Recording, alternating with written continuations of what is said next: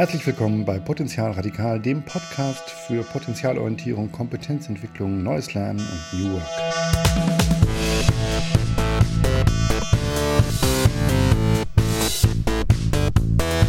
Heute zu Gast bei mir Dr. Georg Wolfgang, Gründer und Geschäftsführer des Culturizers. Wir unterhalten uns darüber, was Kultur in Unternehmen ist, wie sie verändert werden kann, wie auch der Culturizer dabei hilft. Ja, und natürlich sprechen wir auch darüber, wie Georg zu seinem Thema gekommen ist und was das Ganze mit der Orientierung an Potenzialen zu tun hat.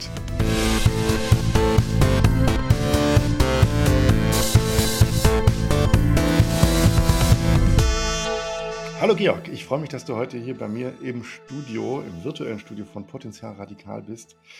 Ähm, Georg, du bist der Gründer, Initiator vom Culturizer. Ähm, das sage ich jetzt über dich. Was sagst du über dich? Wer bist du? Was machst du? Hallo, lieber Klaas. Ich freue mich erstmal, dass du mich eingeladen hast. Es ist ja meine erste Podcast-Einladung als Interviewgast und ich fühle mich sehr geehrt und freue mich. Ja, meinerseits. Ähm, genau, und ich bin nämlich wegen dem Podcast-Game, ich höre seit sechs Jahren, glaube ich, oder so, oder länger, höre ich echt intensiv Podcasts und bin da voll drin und habe mich immer gefragt, oh, das wäre doch was, ich liebe das Format, ich finde das so schön, sich auch Zeit zu nehmen für die Themen. Und jetzt bin ich froh, dass es mit dir das erste Mal ist. Genau, ich ja. bin, ja, ich bin Georg, ich würde mich eigentlich beschreiben als Kulturenthusiast, also mit Fokus auf Unternehmenskultur. Ja. Und versuche sozusagen mit meiner Company, da kann ich nachher noch mehr zu sagen, aber wir versuchen ja Unternehmenskultur mit Spaß, mit Leichtigkeit, digital gestaltbar zu machen.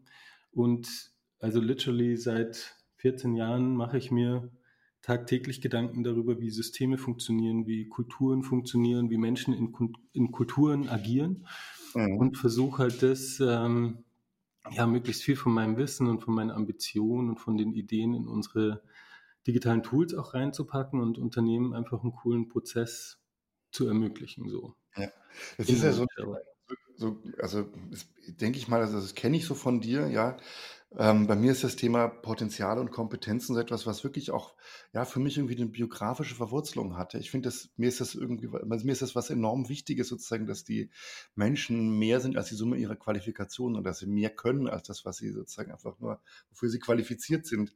Und so ein, so ein, ja, so, so einen roten Faden oder so eine lange Linie deutest du ja schon an damit, dass du dich so seit langem damit beschäftigst wieso, wieso kann man das sagen? Wieso beschäftigst du dich mit dem Thema Kultur oder was hat dich da initial angefixt, das zu beginnen? Hm, das, ich darf ein bisschen ausholen, oder? Ja, gerne, natürlich, dafür sind wir da. genau.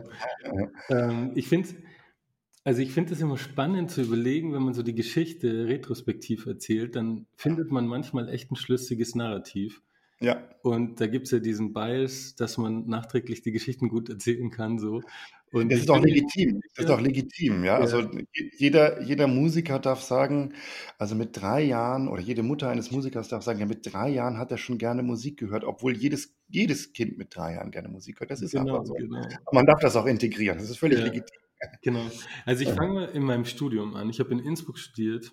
Ja. Und da habe ich auch meine wundervolle Frau kennengelernt. Äh, wir haben zusammen an der Bar gearbeitet. Und äh, ich hatte da, wenn du mich da gefragt hättest, hätte ich gesagt, ich gehe in Richtung Marketing. Mhm. Will so ein Marketing-Dude werden und da irgendwie coole Sachen machen. Und wenn man Angelina, meine Frau, gefragt hätte, hätte sie gesagt, sie geht in Richtung Change, Begleitung von Menschen in Organisationen. Also weil sie hat Arbeits- und Organisationspsychologie studiert. Und ich fand das immer ein bisschen schräg, was sie gemacht hat. Und sie fand es, glaube ich, auch ein bisschen schräg, was ich gemacht habe. Mhm. Und jetzt irgendwann haben wir die Seiten getauscht und sie war voll im Event-Marketing und ich bin voll ins Thema Change und Kultur. So. Denkst du, denkst du, ja. Genau.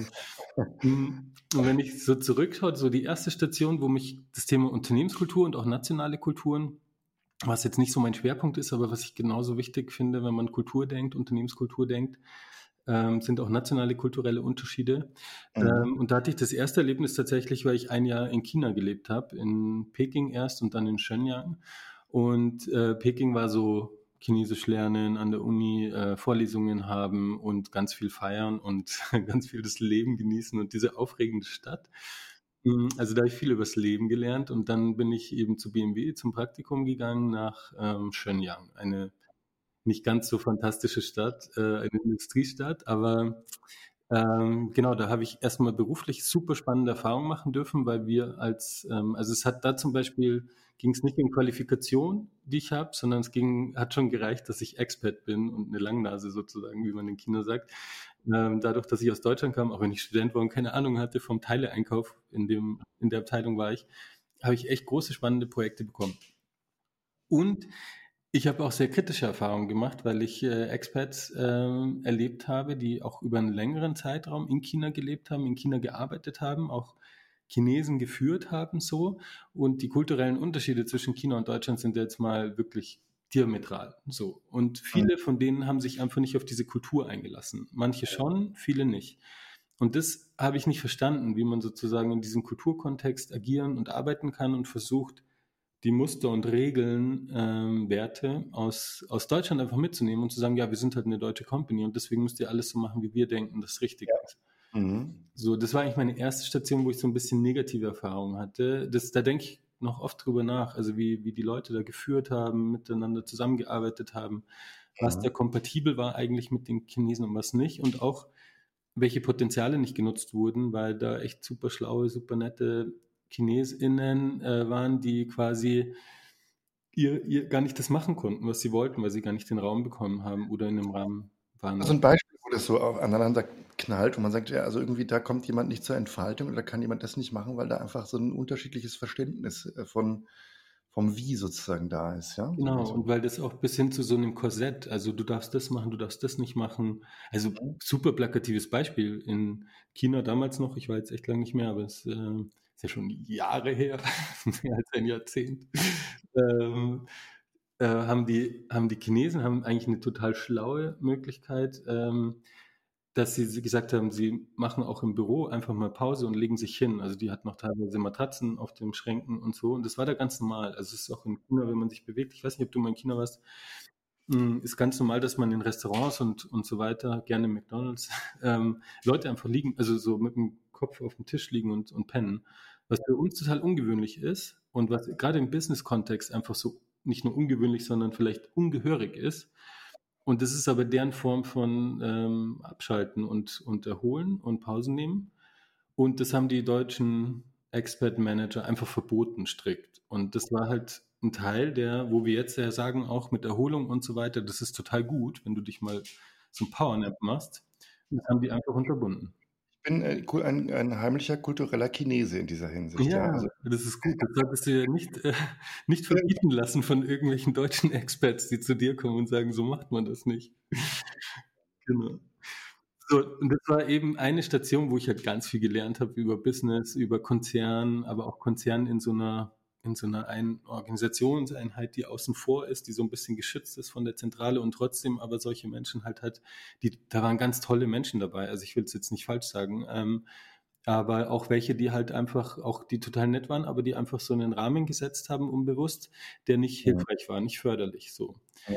Genau. Und dann bin ich ähm, zu BMW in die Zentrale ähm, und hatte dann einen ganz tollen Mentor, den Fabian Rempis, also das ist immer noch ähm, eine prägende Figur von mir. Ich glaube, er weiß das gar nicht so. Ich werde ihm den Link geben, dass er das jetzt hört. Ja. Shoutout an Fabian, du hast mich echt geprägt, weil der war eine ganz tolle Führungsfigur. Und da hatte ich meine Diplomarbeit geschrieben über die Regelungsstruktur äh, im Konzern. Und ähm, da will ich jetzt nicht zu sehr reingehen, aber da habe ich gelernt, was Veränderungsprozesse eigentlich sind und durfte da trotz Diplomarbeit echt ein großes Projekt ähm, steuern, eben weil ich da den Rahmen bekommen habe und die Freiheit ähm, und konnte sozusagen ja die Regelungsstruktur ein bisschen aufräumen. Also da gab es so Konzernrichtlinien, wo deutsche steuerrechtliche Themen drin waren und die wurden einfach take it for granted, einfach im gesamten äh, Konzern ausgerollt sozusagen. Oder ja. so.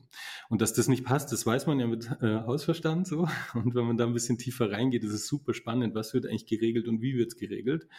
Und da bin ich auf meinen zweiten Mentor äh, gekommen. Äh, also ich kann so die Stationen echt gut mit Personen verbinden, deswegen nenne ich die jetzt auch.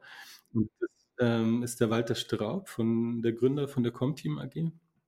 Und der hat mir gerade in diesem eigentlich trockenen Hard Facts Thema, Regelungsstruktur, Richtlinien, Policies, Procedures, also in diesem Themenbereich, wo auch kaum geforscht wurde, wo es kaum Material gab damals, ähm, hat er mir eine Perspektive angeboten, die echt für mich neu war, aber die total Sinn gemacht hat. Und die hieß, wenn du die Regelungsstruktur veränderst, dann musst du auch auf die Kultur schauen und auf die Form ja. der Zusammenarbeit. Wie treffen wir Entscheidungen? Wie gehen wir mit Konflikten um? Wie gehen wir mit Freiraum um? Und da bin ich in das Kulturgame so explizit eingestiegen. so. Also das heißt, also sozusagen, wenn man, wenn man, wenn man sozusagen die, die, die, die etwas an der Oberfläche oder etwas über der Oberfläche sozusagen bildlich gesprochen verändern will, dann bringt das nichts, wenn man nicht darunter das, das Räderwerk der Kultur auch mit beeinflusst. Ja, genau. So mal, ja. genau, und das wird so leicht gesagt, aber genau. schau dir mal eine Reiserichtlinie an, die für den gesamten Konzern gültig ist und dann ja. versuch mal rauszufinden, was sind so die kulturellen Muster und Dynamiken dahinter. Und das ist ganz trivial. Das würde ich ja sagen. Also ich meine, Kultur, äh, wir können gleich auch wieder zurückkommen, aber Kultur ist ja sofort sozusagen, wenn das, äh, wenn verschiedene Kulturen aufeinandertreffen, also das Schlafbeispiel von vorhin, ähm, das ist ja, ist ja so, ist ja ganz, ganz schnell ein Konfliktthema. So macht man das oder so macht man das. Das ist ja sozusagen etwas, was, wenn es angerührt ist, sofort zur Explosion, zum Crash sozusagen führen kann. Da würde mich ein bisschen später dann mal interessieren, mhm. wie man das eigentlich anfassen kann, äh, oder verändern kann, ohne dass sich jemand dann einfach dabei total aus dem, also vom Spielfeld gedrängt fühlt eigentlich. Ja? Mhm, sage ich total gern was, weil das ist für mich einer der zentralsten Aspekte von Kulturentwicklung. Ja. Mhm. Und ähm, genau, aber in meiner Biografie zu bleiben, also da habe ich super viel gelernt, habe dann auch entschieden zu promovieren in dem Bereich sozusagen und durfte dann bei der BMW Bank ähm, auch wieder mit einem Mentor, der das wahrscheinlich auch nicht weiß, der Andreas Jakob, der Chef damals, der hat äh, uns als Doktoranden total gefördert. Also wir waren eigentlich ein relativ kleiner Bereich, auch so äh, Orga, äh, UE, sage ich mal, ähm, als, als Funktion. Und äh, wir waren zwei, drei ähm, Doktoranden damals, Doktorandinnen. Und ähm, ja, und der hat das extrem gefördert und dem, dem war das extrem wichtig und hat aber gesagt, okay, ich will euch auch, dass ihr in der Zeit, ungefähr drei Jahre, ähm, sehr, sehr operativ arbeitet. Also es ist ein echter Job und ich gebe euch den Raum und den Gestaltungsfreiheit für eure, für eure Promotion. So. Und ähm, da habe ich im Bereich Post-Merger Integration ähm, geforscht ähm, und habe da quasi, also von der BMW Bank hatten wir eine kleinere Leasinggesellschaft übernommen in der Zeit. Das durfte ich operativ begleiten, was ein total aufregendes, spannendes Projekt war. Und durfte das aber auch ähm, ja, forschungsmäßig ähm, begleiten. Mhm, okay und habe da auf betroffenen Ebenen, also ich bin dann wirklich in die, in die einzelnen Filialen und so gegangen und habe mit den Menschen, egal ob Sachbearbeiter oder Führungskraft, äh, wirklich in-depth Interviews geführt und habe die halt gefragt, wie erlebst du die Kultur, wie war es bisher, was ist für dich Kultur eigentlich? Und ähm, ja, und da diese Betroffenen-Sicht, äh, von der man im Change Management Game ja so oft spricht, so macht die Beteiligten, äh, die Betroffenen zu Beteiligten, was ja auch stimmt. Ja. Aber da mal so richtig reinzugehen in so einem fundamentalen Veränderungsprozess, also für mich sind Mergers and Acquisitions immer der, die größte Form von Veränderung für eine Organisation. Und ähm, da so einen Deep Dive zu machen und zu sagen, wie hängt jetzt die strategische Ausrichtung des Unternehmens mit der Struktur die gestaltet wird, neu gestaltet werden muss, also Prozesse, äh, Aufbaustruktur, alles. Ähm, wie hängt das eigentlich mit den kulturellen Mustern zusammen? Und das war mega spannend und da durfte ich echt viel lernen. So. Ja. Und ähm, ja, habe jetzt auch diesen praxisorientierten Forschungsansatz. Also ich bin dann bewusst nicht in die Forschung weitergegangen, sondern ich wollte halt in die, in die Praxis in Unternehmen und, und Unternehmen begleiten. Und dann bin ich ähm, mit diesem Wissen und mit dieser Bewusstheit, ähm, ohne zu wissen, wie man das jetzt verändert oder wie man damit arbeiten kann oder nur so eine Ahnung gehabt, äh, bin ich dann zu Comteam auch tatsächlich gewechselt ähm, und war da acht Jahre lang Change- und Kulturberater. Und äh, je komplexer die Projekte, umso spannender für mich und ähm, habe da echt mit ja, unfassbar spannenden Unternehmen und Veränderungsprozessen, auch mit, wie du es gesagt hast, mit ganz viel Widerstand und mit ganz viel schwierigen Situationen, aber auch mit ganz viel Spaß und Freude und Leichtigkeit, ähm, habe ich da ja unterschiedlichste Change-Prozesse ähm, begleitet. Und eben auch, es wurde immer mehr, also am Anfang mussten wir immer noch werben für diese, also es, jetzt Beispiel, ähm, es ging um eine Reorganisation oder es ging um äh, eine SAP-Einführung, also so eine ganz auch wieder Hard-Fact-Thema. Ähm, und da haben wir mal angeboten, okay, und was macht das mit euch auf der Kulturseite und wie können wir das verbinden, so auch schon im Lösungsentwicklungsprozess. Und da, ähm, da war das am Anfang noch schwierig. Also die HR-Community wusste das, hat das verstanden, aber so in den Projekten, wo echt gearbeitet wurde, so, da war das nicht so, mhm. ähm, so richtig. Also alle haben genickt, wenn ich gesagt habe, Kultur ist wichtig, so. Also so ja. wichtig, alle gleichmäßig, mhm. gleich rhythmisch, haben mich auch ja, ja, wahnsinnig wichtig, wahnsinnig wichtig, genau, ja, genau. Genau, haben mich zumuternd, so äh, zumund, aufmunternd ange, angelächelt. So. Der, der kleine Berater da, der junge Hüpfer, Mann, mhm. der hat schon recht, klar. Aber wenn es dann ums, wieder ums Eingemachte ging, was heißt denn das eigentlich und wie müssen wir unser Verhalten reflektieren und verändern, unser kollektives Verhalten? Äh, ja. Äh, da war noch nicht so viel Commitment da. So. Und äh, da, also trotzdem haben wir in vielen Projekten das super gemacht und gute Interventionen und gut gearbeitet. Ja. Und dann wurde das aber immer mehr. Also das Thema Unternehmenskultur wurde immer mehr zum C-Level-Thema, sage ich mal. Also Vorstand, ja. Geschäftsführer, äh, wirklich Projekt, Programmverantwortliche, nicht nur die HR-Leute, Führungskräfte, auch aus, den, aus dem Business, ja. haben immer mehr gesagt, ähm, Kultur ist kein nice to have, das ist kein schöner Wohnen, sondern das müssen wir echt angehen. Also ich sage mal so als Beispiel, jetzt, ne, es gibt ja sicher viele Beispiele, als Beispiel, wir brauchen jetzt nicht hier eine behördliche Kultur, sage ich mal, in, dem, in, dem, in unserem Großunternehmen, sondern wir müssen ähm, ja, das, was man häufig, äh, was dann als Spirit genannt wird oder was ich, was wir brauchen, sozusagen eine Kultur von Unternehmertum, von Risiko, von Digitalisierung oder was weiß ich, was alles, was alles da reinkommen kann. Nur so, so mal ins Blaue gesprochen, kann es in so eine Richtung gehen, wenn das, wenn das postuliert wird dann? Genau, und ich glaube sogar, dass ja. noch eine größere Notwendigkeit entstanden ist. Also ja. deswegen hat es die Bedeutsamkeit bekommen, das Thema, mhm. ist, dass es nicht mehr reicht zu sagen, wir müssen digitalisieren und wir machen so einen ja. Digitalisierungsbereich oder holen genau. irgendjemand rein, sondern ja. ein echtes Bewusstsein, wenn wir uns nicht anders ja. aufstellen, dann werden wir künftig nicht erfolgreich sein. Richtig, genau, das ist, was ich damit sagen wollte. Ja? Also das heißt, das ist jetzt nicht irgendwie ein softes Thema, wo man sagt, also jetzt, weil wir nichts Besseres zu tun haben und es eh irgendwie bergauf geht, kümmern wir uns mal um Kultur, sondern es ist eine, ähm, es ist eine Business-Notwendigkeit. Genau, genau. Das ist ein echtes, echtes strategisches Thema geworden und mhm. tut dem Thema gut, also es ist wichtig fürs Thema. Tut dir auch gut natürlich, ja. Mir auch gut, genau. Und meine nächsten ja. Schritte gefördert.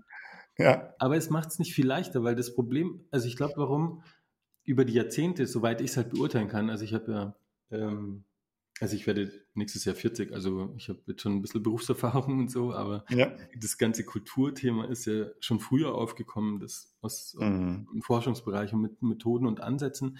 Und ich glaube, es gab schon immer, immer mal Menschen in wichtigen Positionen auch, die das Thema extrem wichtig genommen haben und die auch sehr bewusst mit dem Thema Kultur umgegangen sind. Und für viele ist es einfach nicht greifbar. Also wenn ich so ein klassischer Manager bin, der alles unter Kontrolle hat und alles steuern kann, ja. Ähm, dann, kann, dann kann ich zwar wissen, kognitiv, dass das Thema Unternehmenskultur wichtig ist, es heißt aber noch nicht, dass ich mich einlasse in die Vielschichtigkeit, in die Komplexität, in das Unvorhergesehene. Und das ist halt das, was mich reizt und was andere abschreckt. Nein, das ist ja das Problem, dass man, äh, dass ja sozusagen du als Beteiligter, eben auch als Führungskraft davon auch auf keinen Fall unberührt sein kannst. Du kannst ja nicht jemanden, kannst ja nicht jemanden reinholen und sagen, ähm, arbeite mit unserer Kultur, aber das betrifft ja nur die anderen und mich nicht. Das ist ja sozusagen der, die, die, das, das, das möglicherweise ja, böse Erwachen dabei oder das überraschende Erwachen, dass man sicher sehr, sehr schnell selber mitten da drin ist und wahrscheinlich auch eigene Haltungen und Verhaltensweisen schnell in Frage stellen muss, wenn man sich da reinbegibt. Hm? Genau, genau. Und, ähm, und verändern.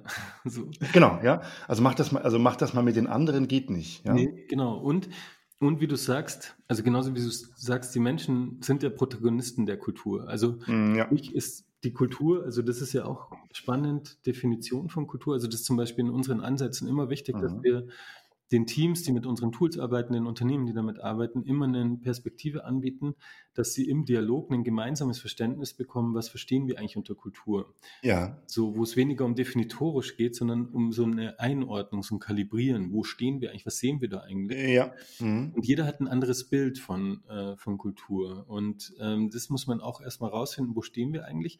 Und für mich sind es halt sowieso die Spielregeln. Und ähm, die etabliert sind, die informellen Regeln, die uns leiten in unserem individuellen Verhalten. Und wenn ja. ich gerade als Top-Manager dann auch erstmal checken und zugeben muss, dass ich ja geleitet bin von diesen kollektiven Regeln und von den Werten und von den Normen, was ist bei uns richtig, ja. was darf man nicht machen, dann, ja. dann, muss ich ja auch erstmal zugeben, dass ich ein Teil des Systems bin und auch diesen Regeln folge und nicht einfach als Individuum wirken kann und damit die Kultur präge. So. Also das ist so ein, ist ein bisschen tricky für viele. Gibst du uns mal äh, ein Verständnis, dein Verständnis von Kultur? Ich kenne immer nur, oder was heißt immer nur, aber für mich ist immer so prägend dieses Kulturebenenmodell von Ed Schein, Ebene, oberste Ebene sichtbare Verhaltensweisen, Artefakte und so weiter. Ebene darunter Werte, Gefühle. Genau. Und darunter so Grundannahmen, ähm, ja, sozusagen das ganz Persönliche, das Wesen der einzelnen Leute. Das ist für mich immer ein sehr guter Layer sozusagen, um verschiedene Ebenen von Kultur zu betrachten. Ja. Wie haltet ihr es mit der Kultur? Hm, genau, also ähm, die ganzen Modelle sind ja stimmig und sind aber ja. oft zu abstrakt. Ähm, ja. Helfen sozusagen als, als Hirnfutter. Ja. Und ähm, ich kann die Ebenen verstehen, ich kann sie auch reflektieren. Aber für mich ist es, wenn ich jetzt, also wenn ich jetzt im Organisationskontext bin und Unternehmen dabei begleiten will, ähm, ihre Kultur tatsächlich zu erfassen, zu begreifen und zu gestalten, Mhm. Ähm, dann sind so ein paar Grundprinzipien wichtig. Ich würde es definieren ganz salopp und ganz einfach, sehr bewusst. Das ist einfach die Frage, wie macht ihr die Dinge? Ja. Mhm. Punkt. Das ist die einfachste, finde ich, und, und stimmigste Definition von Kultur. Mhm. Okay. Ja. Und dahinter stecken, und ich glaube, das hilft, ähm, dass man dann sagt, okay, und wo zeigt sich denn die Kultur und wie wir das machen? Mhm. Ähm, ja. Zeigt sich an so Kulturfeldern wie wie geht ihr denn mit Führung um? Wie wird Führung gelebt oder Veränderung? Oder eins meiner Lieblingsthemen, wie tragen wir Konflikte aus oder wie, wie gehen wir mit Konflikten um so? Und das ja. ist dann wie mhm. so eine Landkarte, wo man dann reinzoomen kann und sagen kann, okay, wie machen wir das und wie wollen wir es zukünftig machen?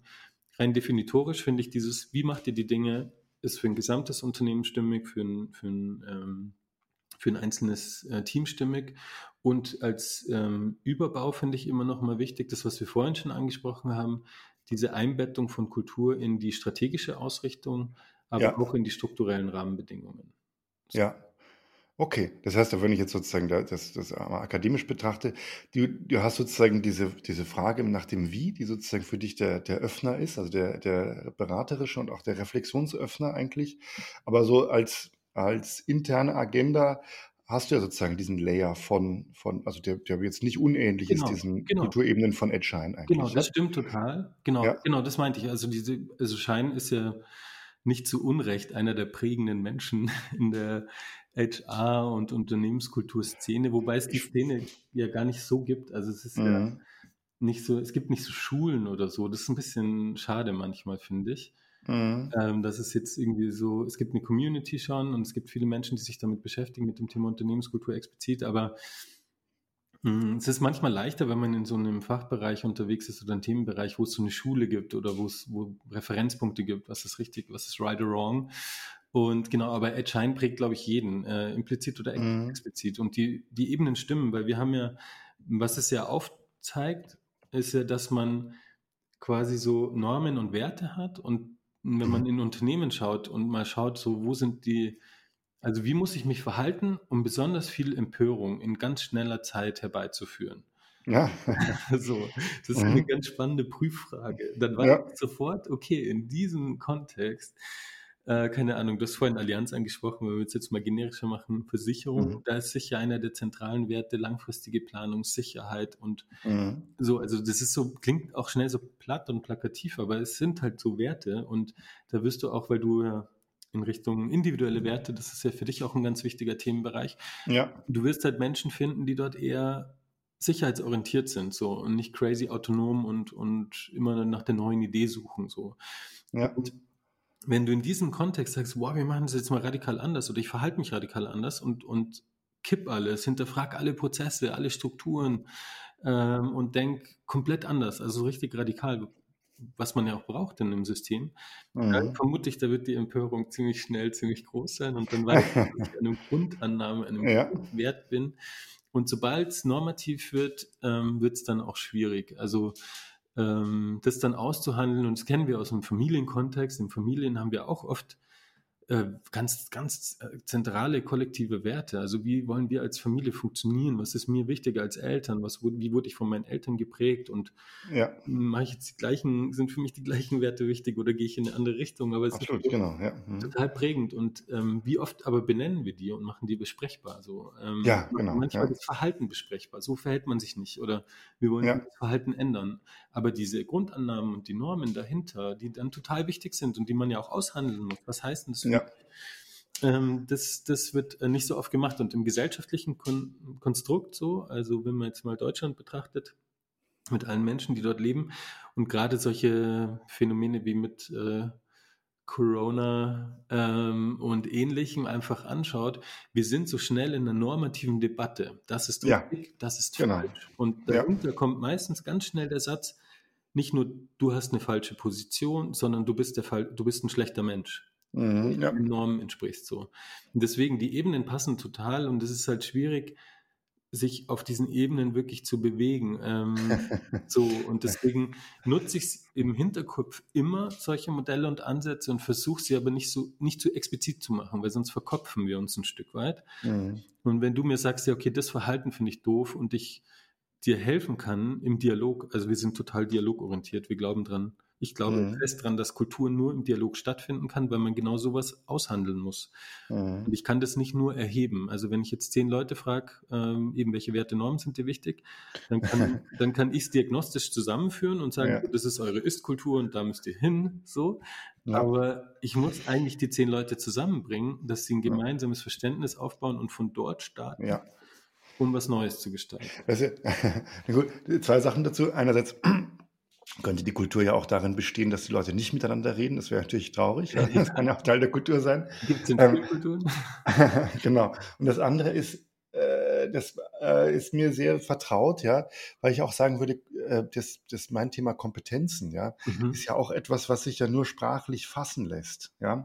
Also eine Kompetenz oder ein gemeinsames Verständnis darüber, was man eigentlich wissen und können muss und was, was man eigentlich, ja, was eigentlich Erwartungen aneinander sind. Und jetzt mal hm, ja, Performance- oder Kompetenzerwartungen. Eine kulturelle Erwartung gibt es ja und es gibt auch sozusagen diese, diese, diese, diese Kompetenzerwartungen.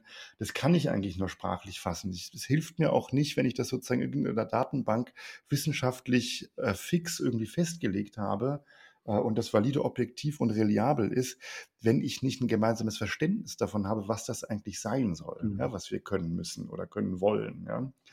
Ähm, das, das, heißt, es lässt sich eigentlich nur, lässt sich nur durch den Dialog lösen. Es ist die Frage, wie man Leute sozusagen in strukturierten Dialog, der jetzt nicht einfach nur äh, sozusagen äh, ein, ein, ein, Kamingespräch ist und ins, in, into the Great Wide Open reflektiert, mhm. äh, sondern der sozusagen zielfokussiert stattfindet. Das finde ich, das finde ich das Spannende, ja.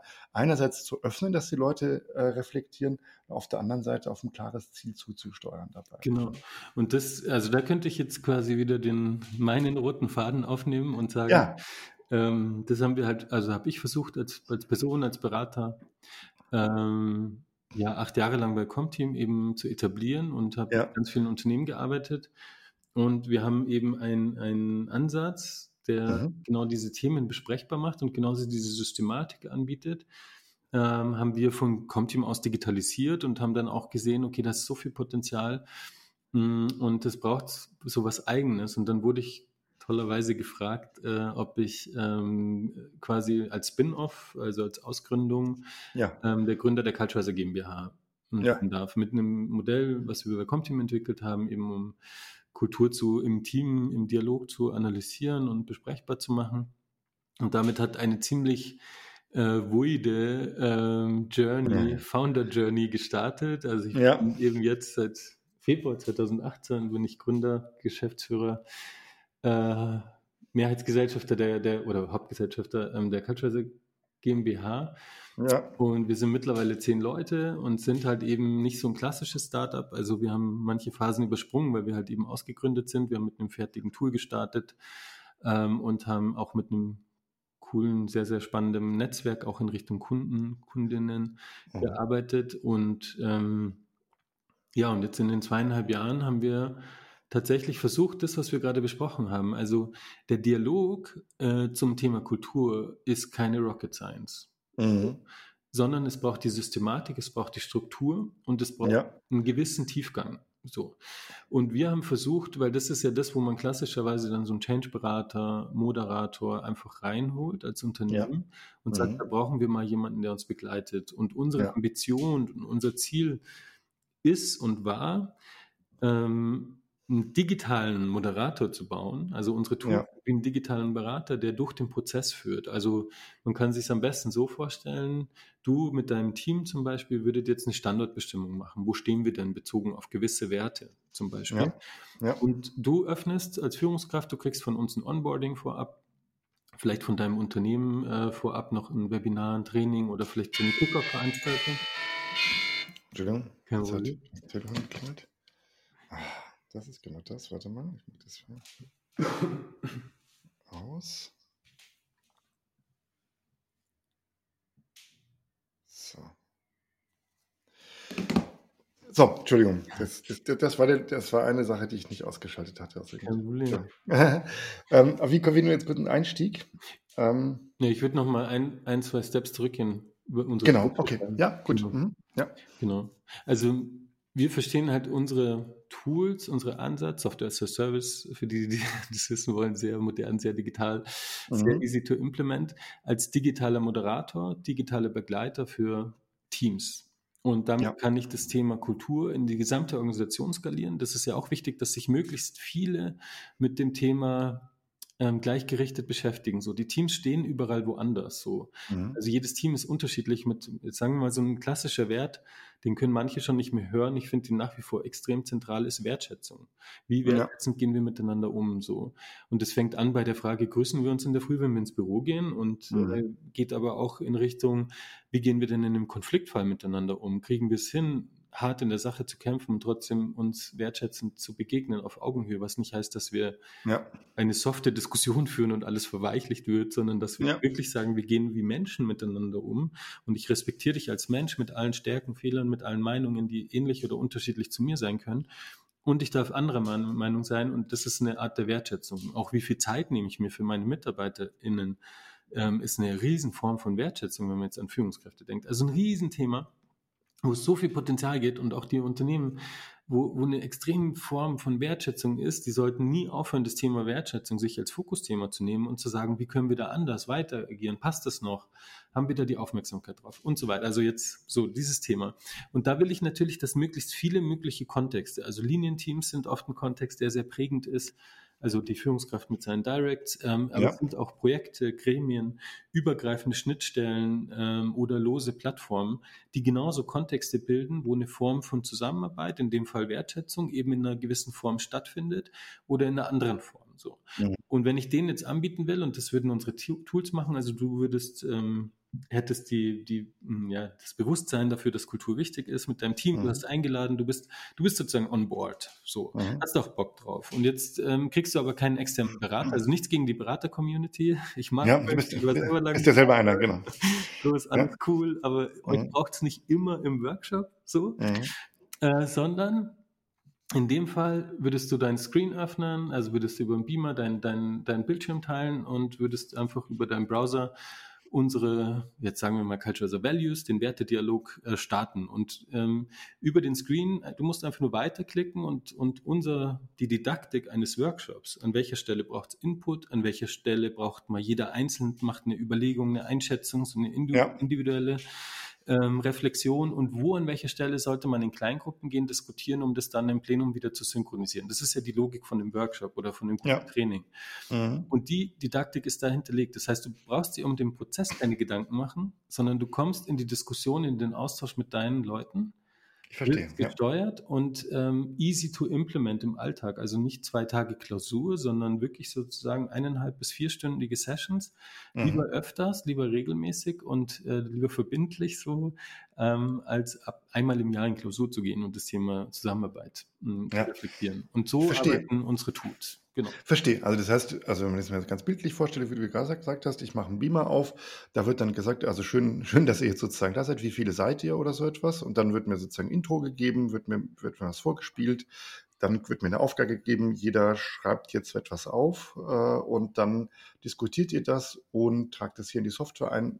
ganz grob gesagt. Das genau, ganz, also ganz grob, genau. Ja? genau. Okay, jeder kann mit dem Smartphone dann äh, sich das notieren zum Beispiel ja. Mit einer Einstiegsfrage, ähm, was ist dein Bild von Führung? zum Beispiel. Mhm. So. Okay, und das so Mentimeter-mäßig sozusagen genau. da zusammentragen. Okay, genau. verstehe, cool, ja. Und halt hoch automatisiert und standardisiert, so dass man wirklich per Knopfdruck jedes Team mit einem gleichen Prozess erreicht.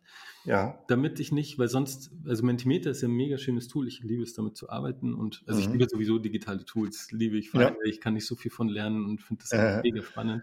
Also so Tool wie Mentimeter ist ja so aufgebaut, dass es für äh, Experten gemacht ist. Ähm, also das heißt, ich plane einen Workshop, ich plane eine Großveranstaltung, ja. plane eine virtuelle Session und ja. ich plane die Didaktik und mache die ganzen Schritte und muss ja wissen, an ja. welcher Stelle macht jetzt eine Wortwolke, eine Wordcloud Sinn, an welcher Stelle macht irgendwie eine Skalierungsfrage Sinn und so weiter. Und das wollen wir unseren, den, den Teams nicht zumuten. Darüber müssen die nicht nachdenken. So. Verstehe ich. Ich habe das jetzt nur als Bild genau, benutzt, genau. sozusagen, dass man, dass man sozusagen, äh, also auf die Weise äh, nach einer ähnlichen Mechanik sozusagen geht es dann rein, genau. aber ohne, dass ich mir sozusagen als Führungskraft Gedanken machen muss darüber, wie ich das jetzt hoste oder wie ich das jetzt sozusagen genau. aufbaue. Und ja, das verstehe. ist eben das Spannende, weil das ist ja auch wieder, das eine der strukturelle Aspekt, also ja. ähm, brauche ich Tools, Prozesse, Methoden, eine gewisse Didaktik, ja. Vorgehensweise. Ja. Und dann aber, wenn du so willst, auch wieder der kulturelle Aspekt, also in der Nutzung unserer Tools, ist zum Beispiel die Frage, glaube ich als Unternehmen dran, dass meine Führungskräfte mit ihren MitarbeiterInnen gemeinsam so einen Dialog auf Augenhöhe hinbekommen. Ja, hm, so. verstehe. Und ich kann natürlich sagen, an vielen Stellen würde ich auch sagen, also ich sag mal ganz große Teams, ähm, konfliktbehaftete Teams, äh, neu zusammengewürfelte Teams, auch manchmal Top-Management-Teams, mhm. nur qua Hierarchieebene. Da ist es vielleicht gut, und so bauen wir unsere Projekte auch auf, ähm, dass da jemand mit dabei ist, der begleitet und der vielleicht auch mal konfrontieren kann, spiegeln kann, dynamisch. Wollte ich gerade sagen, gell? Also es kann sozusagen sein, dass jemand, dass jemand sagt, okay, die Software funktioniert irgendwie gut, aber ich habe doch als Führungskraft Schiss, das jetzt zu machen. Ja? Genau. Also, genau. Und da darf unterstützt werden, so. Also ja. das, unsere, unsere Tools sind von, werden von internen oder externen Beratern, Trainern, okay. TrainerInnen, mhm. ähm, BeraterInnen eingesetzt ähm, aber auch eben autonom. Und ich setze total auf dieses Autonome, weil das ist so, mhm. und das ist ein Teil der Culturizer Journey, so, wo wir, was so unsere Vision ist, mhm. weil wir eben so fest daran glauben, dass die meisten Teams ganz, ganz viel im Dialog stattfinden. Also es gibt ja so viele fantastische Führungskräfte und so viele fantastische Teams. Mhm. Und es gibt so ein paar, die sind zum Medium. Also es gibt viele, die sind zum Medium, die machen vielleicht fachlich super Sachen, aber die achten nicht so sehr oder haben eben nicht die, die Kompetenz, die, die, die Zusammenarbeitsteams reflektieren zu lassen im Dialog. Oder die wissen gar nicht, dass das Sinn macht und wie es Sinn macht. Und dann gibt es natürlich welche, die sind so eher so toxisch. Ähm, ja. Und die klammer ich mal aus, denen werden, werden weder unsere Tools helfen, noch werden ein Moderator viel machen können. Da braucht es einfach die Konsequenz in der, in der Organisation, in der Linie. Ja. Mhm. Ähm, oder es ist ein Teil der Kultur, dass toxisches Führungsverhalten ähm, geduldet wird und sogar oft ja belohnt wird, wenn die Ergebnisse stimmen. So. Ja, du kannst ja nicht, du kannst ja nicht jetzt äh, als Culturizer jemanden bekehren, der sozusagen da keine Veränderungs Bereitschaft oder Interesse daran hat oder also wo es einfach vergiftet ist, dass möglicherweise erstmal was anderes notwendig genau, ist. Ja. Genau, also deswegen, das ja. kann man ausklammern, die, die, werden wir nicht erreichen, die, die erreichst ja. du auch nicht als Change-Berater so. Ja, ja. Du kannst mhm. auch filigran moderieren und Leute ja. nehmen und einbinden und so weiter, aber das kannst du einfach knicken. So ehrlich muss man sich sein. Das ist ein anderes Thema so aber genau für diese Vielfalt an Themen. Ähm, mhm. Und das ist, ein, das ist schon ein Glaubenssatz, wir reden so viel über Empowerment. Empowerment mhm. ist gerade ein Riesenthema. Selbstorganisierte mhm. Teams, Empowerment und so weiter. Ja. Und gleichzeitig ist es ein mega Double Bind, äh, unterschiedliche Botschaften, weil gleichzeitig suggerieren wir ganz oft, ja, du als Führungskraft, diese Teamentwicklung, das kannst du jetzt nicht mit deinem Team alleine machen. Das, ähm, also nicht im Sinne von, es ist ein ja. Mehrwert an der Stelle, wenn jemand extern dabei ist, sondern einfach wie unterstellt, nee, das kriegst du ja allein nicht hin. So. Jetzt mal überlegen, also wie ist das jetzt aber, wenn du, ihr habt ja, äh, auch mal so für euch gesprochen, ihr habt ja wirklich große Kunden jetzt, ja, ähm, habt sozusagen schon, ihr seid schon in großen Konzernen da drin, mhm. sehr schnell reingekommen auch. Ähm, und jetzt muss jetzt natürlich nicht, darfst du natürlich nicht und sollst du nicht über einen einzelnen Kunden sprechen. Aber wenn man jetzt sagt, okay, wir haben jetzt sozusagen ähm, den Culturizer in vielen Subteams bei uns drin und wir wollen eigentlich einen insgesamt einen größeren Kulturwandel sozusagen auch befördern. Das ist ja schon auch etwas, was dann von Konzernleitung oder von Unternehmensleitung auch gewollt ist, dass es partizipativ ist, dass die Leute daran beteiligt werden, aber auch, dass es, dass es eine ja, dass sozusagen äh, eine bestimmte Richtung auch eingeschlagen wird oder ein bestimmter Kulturwandel befördert wird. Davon ist natürlich ein Teil, dass die Leute daran beteiligt werden, dann in ihren Teams solche Sachen machen zu können. Aber wie fühlt sich das dann, wenn es in lauter Teams stattfindet, wie führt sich das zusammen? Also ich meine, es stehen, entstehen unheimlich viele Daten, es entsteht unheimlich viel Dynamik unter Umständen in vielen Teams. Wie wird das in irgendeiner Weise konsolidiert? Soll es konsolidiert werden? Kann es oder soll es gesteuert werden? Was passiert dann? Das ist ja erstmal ein super Austauschprozess, äh, wo sozusagen in den, äh, in den äh, Mikrosystemen oder in den kleineren Ökosystemen im Unternehmen ganz viel passieren kann. Aber wie verständigt sich das dann sozusagen äh, untereinander, diese Systeme? Ja? Mhm. Da würde ich nochmal differenzieren nach ähm, der Phase, in dem, mhm. in dem man unterwegs ist. Also wir bedienen sozusagen, also unser Ansatz ist, dass wir eine Plattform anbieten ja. mit mehreren Modulen, die die gesamte Culture Journey eines Unternehmens, ähm, die gesamte Kulturtransformation, wie auch immer man es jetzt nennen will, mhm. begleiten kann. Und ich sage mal, in der frühen Phase egal ob es schon Werte gibt oder nicht, ist ja die Grundfrage, wenn wir jetzt einen Kulturprozess, explizit einen Kulturprozess, also wirklich ja. ausdrücklich das Kulturthema bearbeiten wollen. Werte gibt es ja immer, sind nur vielleicht nicht ausgesprochen. Genau, ähm, genau, was ich jetzt meinte, war eher so die Werte an der Wand. Ja, klar. Diese Verstaubtheiten und Drohen, ja. Mahnen. Ja, kann ja sehr wichtig sein. Also, kann, also sehr wichtig. Mhm. Ähm, genau, also wie auch immer das Unternehmen steht. Ja. Aber dann ist die Frage so, jetzt mal angenommen, das Unternehmen sagt, wir wollen nochmal Greenfield, wirklich komplett mhm. angucken, wo stehen wir denn und wo kommen wir her, wo stehen wir und wo geht die Reise hin. Und ja. das wäre so diese Ziele gestalten Phase, ja. ähm, wie wir sie nennen, äh, wo wir quasi viel Beteiligung organisieren, also mit den mit unseren Tools und Ansätzen ja. Ähm, bis März 2020 haben wir immer empfohlen, macht es in Großgruppen, macht es in Präsenz und lasst ja, euch ja. den Dialog systematisieren über unsere Tools. Genau. Mhm. Und, genau, und da geht es erstmal darum, so ein gemeinsames Verständnis von Kultur, wo kommen wir auch immer auch her. Ja. Und äh, was sind unsere Stärken in der Ist-Kultur? Und ähm, wo sollte die Reise hingehen? Also eine so eine, in meine Lieblingsprozessfrage in einem unserer Tools, mhm. in unseren Modulen ist, ähm, in so einem One-on-One-Interview diskutieren dann zwei Menschen aus der Organisation ja. und werden gestützt von dem Leitfaden von uns und, ähm, und da ist eine der Fragen, stell dir mal vor, unser Unternehmen ähm, würde auf einem Happy Employee Planet gebaut, ähm, also mhm. strukturell, strategisch und so weiter, alles gleich. Aber mhm. die Kultur, die könnt ihr komplett freigestalten. Wie sehe die aus? Was wären da wichtige Punkte? Verstehe, also, ja. Mhm. So. Und aber auch zurückgeschaut, also in der Vergangenheit, was, ähm, was sind denn so Appreciative Ansatz? Was sind denn, wo hat es denn besonders gut funktioniert? Also wenn ich eine super starre, strukturierte, hierarchieorientierte, mit viel Machtdistanz belegte Kultur habe, wo ich halt nicht zum Vorstand gehen kann als Praktikant und sagen kann, du, ich habe eine geile Idee, wollen ja. wir das mal ausprobieren so? Also ich glaube, das Bild hast du vor Augen. Ähm, hm, ja. Und äh, in dieser Kultur gibt es trotzdem ganz, ganz viele Situationen aus der Vergangenheit, wo man die Hierarchie übersprungen hat, wo man an Projekten zusammengearbeitet hat, wo man ja. Themen bewegt hat, ohne den politische, das politische Game und so weiter. Ja. Und da schauen wir wertschätzend nach hinter. Und das ist, und das dann zu konsolidieren und dann zu sagen, und jetzt lade ich dich ein, wie so ein kollektives Brainstorming, ja. zu sammeln, was wäre denn diese Zielkultur und was wäre da wichtig? Und ja. wenn man das, diese Punkte, die da rausgearbeitet werden, da geht es bei der Beteiligung gar nicht darum so sehr, dass die Lösung besser wird. Also es werden trotzdem ähnliche Worte fallen, als wenn ich nur mit fünf Leuten zusammenarbeite aber ja. dass so ein gemeinsames Momentum, Aufbruchstimmung entsteht und so wird ja. so eine Vision so. Also ich verstehe. Ja, das heißt, es ist sozusagen ein Coaching-Prozess und der Coaching-Prozess trägt es natürlich in sich, dass er genau. äh, vom Rahmen her äh, steuerbar ist, aber sozusagen das Ergebnis auch aus den Leuten Beteiligten genau. sozusagen kommen muss, sonst wäre er sozusagen entwertet. Sonst wäre es ja ein, sonst wäre es ja ein äh, äh, Kultur-Bootcamp, was sozusagen die Leute einpeitscht auf was, genau. auf was Bestimmtes. Ja? Gemeinsames Absingen, gemeinsames Absingen der Hymne dann ja. zum Schluss. Ja? Genau, mhm. genau. Rhythmus ja, das ist Klatschen und erste nichts ja. tun. Mhm, so. Okay, ja, genau, ich verstehe. die erste Phase und das ist auch unter anderem die Antwort, weil du vorhin gesagt hast mit den Widerständen, weil Widerstände kommen ja, ja auch in so einer frühen Phase, wenn ich sage, hey, wir wollen die Kultur neu denken, dann mhm. greife ich die Vergangenheit an, ob ich will oder nicht. Ja, haben wir alles falsch gemacht jetzt, oder genau. was? Ja, ich genau. bin doch jetzt seit 20 Jahren da. Ja? Genau. Und das stimmt halt nicht, weil jedes ja. Unternehmen, exist also was jetzt im Jetzt existiert, hat eine gewisse Form von Erfolg, weil es ist da so. Ja. Und hat aus der Vergangenheit Sachen, die Ressourcen, die Erfahrungen, Erlebnisse, ja. die, einfach dorthin geführt haben. So, ja. wenn ich mit der Haltung reinschaue und sage, genau, das ist uns wichtig und auch extrem wichtig, dass wir die Zielkultur nicht so definieren, mhm. dass die Stärken aus der Vergangenheit zukünftig nicht mehr tragen. Ja.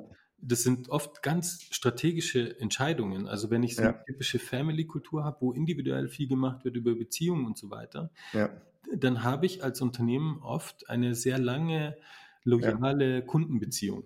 So. Ja. Wenn ich jetzt sage, ja, wir wollen mehr in Richtung Standardisierung, Skalierbarkeit, Struktur geben, Prozesse, so mehr Performance, Leistung, ähm, dann wäre das so eine kulturelle Transformation, wo ich sagen kann, ja, in die Richtung kann ich gehen. Und ich darf nicht vergessen, dass ein strategischer Asset potenziell in der Zukunft auch noch ist, dass wir eine lange, ernsthafte, intensive Kundenbeziehung haben und aufbauen. Ja. Dafür müssen wir flexibel sein. Ja. Also. Ja. Und dieses Aushandeln dann neben der Beteiligung mhm. ähm, ist dann dieser strategische Blick und zu schauen, wo wollen wir eigentlich hin und was sind ähm, Worte, Werte, Leitsätze, wie auch immer du sie nennst, aber Vehikel für den weiteren Dialog. So. Und damit sind wir in der zweiten Phase, die wir ähm, Ziel bestimmen, äh, äh, Situation bestimmen nennen, also mhm. Standardbestimmung in den Teams und zu sagen, ähm, wo steht ihr denn eigentlich mit Blick auf diese Themen? Und da können diese Werte, die formuliert werden, sind ein wunderbares Vehikel. Ich glaube auch fest dran, ja. wir brauchen das extrem, als, mhm. ähm, weil, das ist die Antwort auf die Frage, die du gerade gestellt hast, weil ich muss ja einen Rahmen vorgeben. Mhm. Und wenn ich sage, die fünf Werte, die sind mhm. uns wirklich wichtig und wir wollen da eine gewisse, wir haben da auch eine gewisse Erwartungshaltung, wir haben eine gewisse Ambition als Organisationsvertreter, so als, als Gesamtsystem. Und mhm. wir geben euch aber jetzt die Freiheit zu sagen, wo steht ihr denn als Team? Und mhm. wie, wo sind die Gaps? Also wo seid ihr näher dran am Ziel, wo seid ihr weiter weg? Und was sind eure Business-Themen, die euch für euch relevant sind, ähm, die durch die Kultur beeinflusst werden und wie, wie ja, wie müsst ihr die Kultur ändern, um erfolgreich zu sein? So, Punkt. Und Spaß zu haben. Und äh, also das ist immer so die, es ist ja kein schöner Wohnenprojekt, wo ich sage, dass die Leute Spaß haben, ist ein zentrales, äh, ist Nö. ein Ziel, aber es ist ein Vehikel, wenn ich sage, ich schaffe ein Environment, wo die Leute einfach Bock haben zu arbeiten, das sind bei Purpose ja. und so weiter und ja. New Work, äh, dann ist das ein, kann das ein ganz wichtiger Mittel Klar. zum Erfolg sein. So. Am Ende des Tages leben die oder arbeiten die Leute natürlich in Kapitalgesellschaften, genau. deren, Zweck, deren Zweck es ist, Geld äh, zu mehren. Das ist nun einfach mal so. Ja, ne? wobei das ist ein großes Thema. Ich glaube, da sollten wir mal nee, aber das ist doch, das ist doch. Das ja, ist ja, ich bin sehr ähm, so. ein Kind des Kapitalismus und bin Aha. gleichzeitig sehr kapitalismuskritisch, weil ich denke, uns, ähm, da sind so viel auch wieder toxische Elemente drin äh, Wettbewerb, ähm, Bevorzugung von Kapitalgebern versus denen, die echt äh, äh, ja, machen. Klar, du, meine Kinder sind auch Kinder von mir und ich hoffe auch, dass sie mit mir auch sehr kritisch sind. Ja, genau. das ist sehr gut. Aber es braucht viel Raum, um das auszutragen, weil wenn die genau. das nur hinter deinem Rücken machen, dann ist das gar nicht. genau. Jetzt hast du aber, jetzt hast du aber sozusagen ähm, die zweite Phase, ja. So. Genau, jetzt sind wir bei der zweiten Phase. Also genau. die Standortbestimmung. Erst Ziele mhm. gestalten, um einen Rahmen zu geben, ja. Orientierung mhm. geben und dann, um Aufbruchstimmung zu erzeugen und dann eben Ziele gestalten. Mhm. Situation bestimmen, sorry, ähm, um zu sagen, wo stehen wir denn als Teams? Und da will ich so viele Teams wie möglich erreichen. Ja. So viele Teams wie möglich sollen sich über die gleichen Themen Gedanken machen, auch wenn sie es unterschiedlich interpretieren. Dann kann ich das wieder zusammenführen. Also es führt sich organisch zusammen.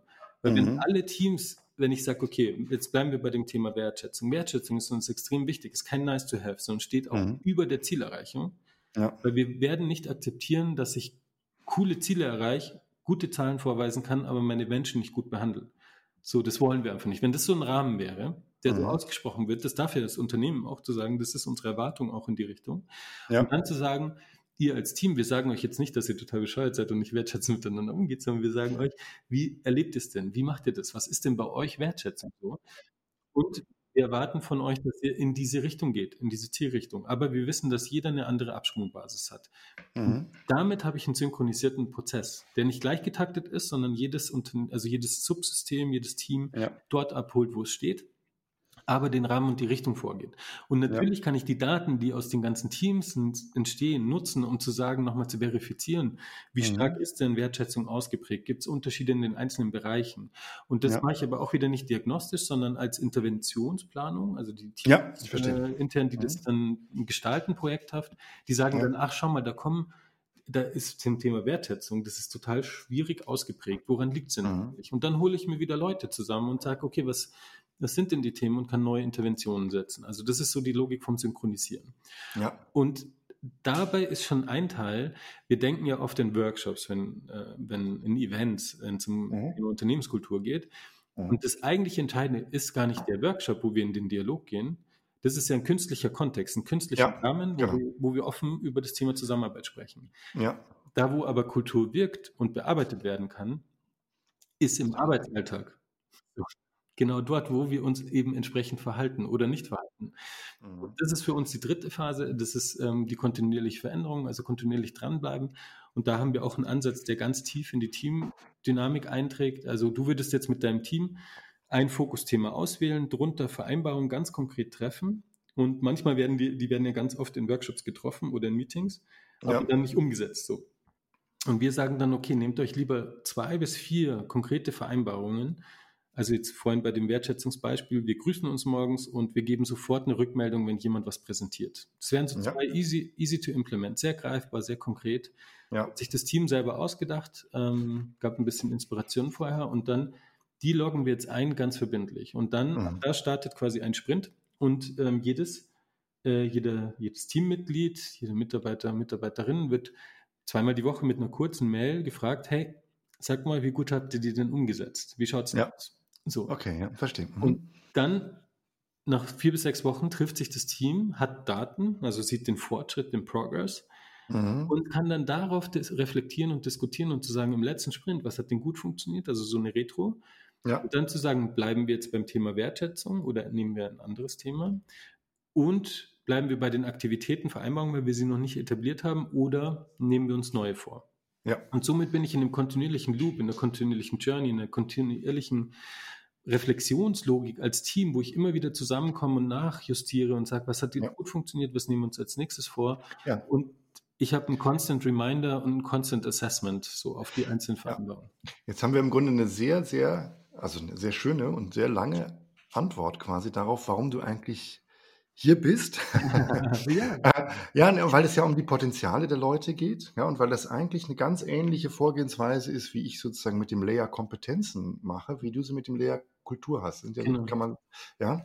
Ähm, und äh, sozusagen, weil du auch sagst, Assessments, ja, ähm, äh, das kann man natürlich bezüglich dessen, wie die Leute bezüglich ihres Könnens und Wissens sozusagen dastehen, kann man das machen. Kann man natürlich in Bezug auf solche Sachen wie mit Kultur machen, was sozusagen jeweils unterschiedliche Betrachtungs- Ebenen ähm, sind, die auf einer unterschiedlichen, ja, unterschiedlichen, genau. auf eine unterschiedliche Weise da eingreifen. Ja? Genau, cool. es, ist, es ist die total gleiche Logik. Also eine, ja, ganz, genau. ein ganz wunderbarer Mensch aus meinem Team äh, kommt mhm. aus der Transferforschung ja. und kommt eher so aus dem Individuellen, wie Trainings stattfinden und wie die Ergebnisse ja. von Trainings mhm. in, im äh, Alltag verankert werden können.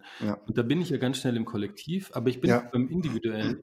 Nur wenn ich es schaffe, sozusagen mit mir selber Vereinbarungen zu treffen, wenn ich jetzt bei individuellen Verhaltensveränderungen bin und dann dranbleibe und auch erinnert werde und auch mal betroffen sein darf im Sinne von, oh scheiße, jetzt habe ich es nicht gemacht. Ja. Aber äh, das, äh, die Welt ist nicht untergegangen, sie dreht sich noch. und ich habe noch eine Chance. So, also dann schaffe ich individuell und kollektiv halt eben genau so eine Transformation zu werden. Ich, ich versuche auch mal zu transportieren, wenn ich, wenn ich Coaches ausbilde, dass das, dass, ein, dass der wesentliche Teil natürlich nicht im Coaching stattfindet. Das ist natürlich irgendwie schade.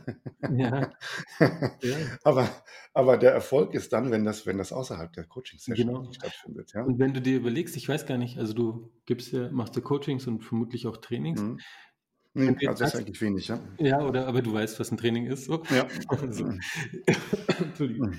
Ähm, wenn wir jetzt sagen, ein, ähm, ein Führungskräftetraining, so ein klassisches mhm. Social Skills Training. Mhm. Wenn du ein Jahr später mit den zehn Führungskräften ja. arbeiten kannst, du hattest nur diese zwei Tage Training, hast es mega geil gemacht als Trainer, so Trainerin. Ja. Ähm, mega cooles Ding und super Verbindung und super aufregend und spannend und schöne Visualisierungen und genau mhm. den richtigen Input. Wenn du nach einem Jahr sagst, von den Zähnen, wie viel hast du wirklich noch bewusst an Modellen, Ansätzen und so weiter und wie viel ja, hast du in deinem Arbeitsalltag echt etabliert? Ja. Da sagt jeder ein oder zwei Sachen. Richtig, eine, es gab diese eine Folie ist mir noch in Erinnerung oder so etwas. ja, das fand ich ganz cool. Ich mitgenommen. Das habe ich, mit ja. das hab ich mir aufgehängt. Das habe ich wirklich genau. umgesetzt. Genau. Und dann würde doch jeder Trainer, Trainerin würde das als Erfolg verzeichnen. Ja. So. Und wenn du dir aber überlegst, dass die 90, 95 Prozent, die eben nicht mehr präsent sind, ja, ja. das ist ja irgendwo eine Verschwendung, das ist so Schwund. So. Genau. Und das ist halt nicht, nicht sonderlich, ja, effektiv, auch nicht effizient, das ist nicht sonderlich produktiv. Ist derselbe Grund, warum ich mich auch. Ja. Kleine Veränderungen, die ernsthaft betreiben, als irgendwie zu sagen, das Big Picture, man muss alles abbilden und dann passiert ja nichts. Genau. Das ist derselbe Grund, warum ich mich sozusagen auch mit der Digitalisierung und der Disruptierung meiner selbst in den letzten Jahren beschäftigt habe. Ja. Mhm. genau. Ja. Obwohl ich als, also ich bin nie Trainer gewesen, also ich kann das, kann das, genau, ich, kann, ich kann vor allen Dingen auch nicht schön visualisieren. nein, also das ist nicht mein, das, nein, nein, habe ich, hab ich keine Ambition, das ist auch nicht mein Beritt. Ähm, so, du, ähm, wie kann man denn mal sozusagen, jetzt haben wir darüber, das ist sehr schön geschildert, ähm, und wie kann man das mal einfach, wie, wie, könnte man das dann mal einfach ganz niederschwellig erleben? Kann man da was ausprobieren mit dem Culturizer? Kann man sich das angucken? Wie kann man dazu Kontakt äh, finden, dass man sagt, also ich, ja, äh, ich möchte es einfach mal sehen oder genau. machen? Hm, also wir sind jetzt, äh, muss ich ehrlich zugeben, jetzt nicht so klassisch Startup-Pool, die die Freemium-Version und dann ja? mhm. grade up, weil wir halt meistens ähm, ja schon, so wie wir es gerade besprochen haben, so ein bisschen in den größeren Verstehe ich. So ja. mega komplex. Also auch ja. Unternehmen mit 50 Leuten können mega geil. Wir haben mit Startups arbeiten wir und so weiter. Mhm. Das hat jetzt nichts mit der Unternehmensgröße zu tun, aber ja. es ist meistens ja schon so ein bewusster Einschritt in sozusagen, wir gehen jetzt in die ja. Kulturrichtung und was, welche Module passen zu uns. Ja. Und deswegen ähm, einfach bei uns melden, info at culturizer.app ähm, und wir schicken dann so eine Demo, wo man sich mal durchklicken kann zu einem okay. Tool oder machen Webinare, also machen Webkurs. Wir haben schon auch vor Corona eigentlich alles ähm, per Webco gemacht, super easy. Ich meine, wir haben ein digitales Produkt, was virtuell super gut funktioniert. Ja. Ähm, und genau, und da machen wir gerne so Run-Throughs, Demos. Ähm, ich bin ansprechbar über LinkedIn vor allem noch nicht so diszipliniert, wie ich gern wäre. Ich finde LinkedIn Aha. mega spannend und den Austausch, ja. ich treffe da so spannende Leute und mhm. ähm, will da auch zur Kultur und rund um Kultur ganz viel denken und agieren. Ja. Und genau, also meldet euch einfach bei uns, egal ob es jetzt ein riesen Kulturprozess ist oder einfach nur zu sagen, hey, wir wollen unsere Teams ein bisschen stützen, stärken oder wir haben schon was etabliert und wollen ein bisschen mehr in Richtung Nachhaltigkeit oder einfach, hey, ich finde es spannend, ähm, dann meldet euch bei uns über die Website oder so und dann quatschen wir gern mit euch. Wir sind ein ganz cooles Team auch. Ähm, die meisten unserer Kundinnen auch in den Riesenprojekten oder kleinere Projekte würden, glaube ich, sagen, dass das ganz viel Spaß machen kann, mit uns zu arbeiten und mit relativ viel Leichtigkeit dann auch den Prozess zu gestalten. Ja. Und wo ich herzlich einladen will, dich persönlich, aber ja. auch ähm, alle, alle diese Hörer, ich weiß gar nicht, wie viele es sind. ich, auch, ich auch nicht. Ich stelle mir Millionen vor, aber, aber auch wenn es drei sind, fände ich das jetzt äh, total schön und spannend. Mhm. Ähm, ich lade dich herzlich ein. Jeden Freitag machen wir einen, ein virtuelles Format ja. Ein, ähm, eine, eine, ja, ein Produkt der Krise sozusagen. Und das Okay. heißt äh, Lemon for Lunch. Lemon Mhm. für Lunch, ähm, so wie die Zitrone und das Mittagessen Ja. dazwischen eine 4.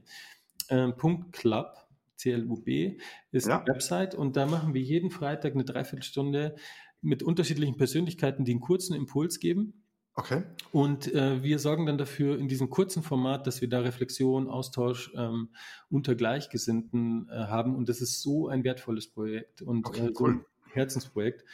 Und ähm, dich würde ich persönlich, lieber Klaas, da gerne mal als Gast äh, haben und aber Sehr auch gerne. als Impulsgeber. Ja, sehr gerne. Mache ich Ähm, gerne. Genau, und dann Ja. kommt vorbei und dann seid ihr mit uns connected und ich glaube, äh, also wir haben Heavy-User, die sich jeden Freitag diesen. Mittagstermin geblockt haben, weil Äh, spannend ist. äh, Da muss ich ja mal sagen, also ich hoffe ja, dass alles mit Corona äh, spurlos vorbeigeht, aber dass diese, dass diese spontanen Meetups, die jetzt auf diese Weise aus dem Boden geschossen sind, die, die finde ich echt total wertvoll. Und ich hoffe, dass Ja. das etwas ist, was bleibt. Das glaube ich auch, dass es bleibt. Ja. Ja, für mich ist ja die zentrale Frage, ähm, die man sich stellen müsste, und ich glaube, das machen nicht so viele, Mhm. hätte dieses virtuelle, digitale, wie auch immer anders, anders gestaltete Format, äh, Lösung, Mhm. Produkt, hätte das nicht vor Corona Sinn gemacht?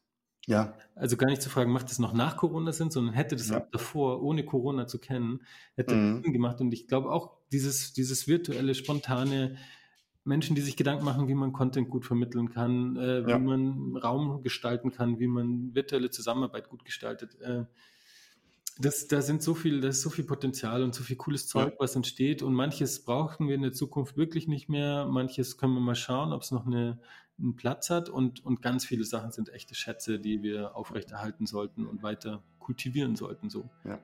Genau. Ich freue mich aber auch, dich mal wieder persönlich zu sehen. Ja.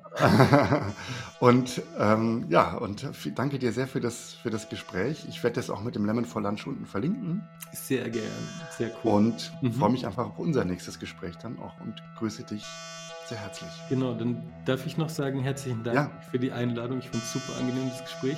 Ja, danke dir. Ähm, unser Motto, Happy Culturizing. genau. okay, cool. Prima, danke. Ciao. Und schönen Tag. ciao, ciao.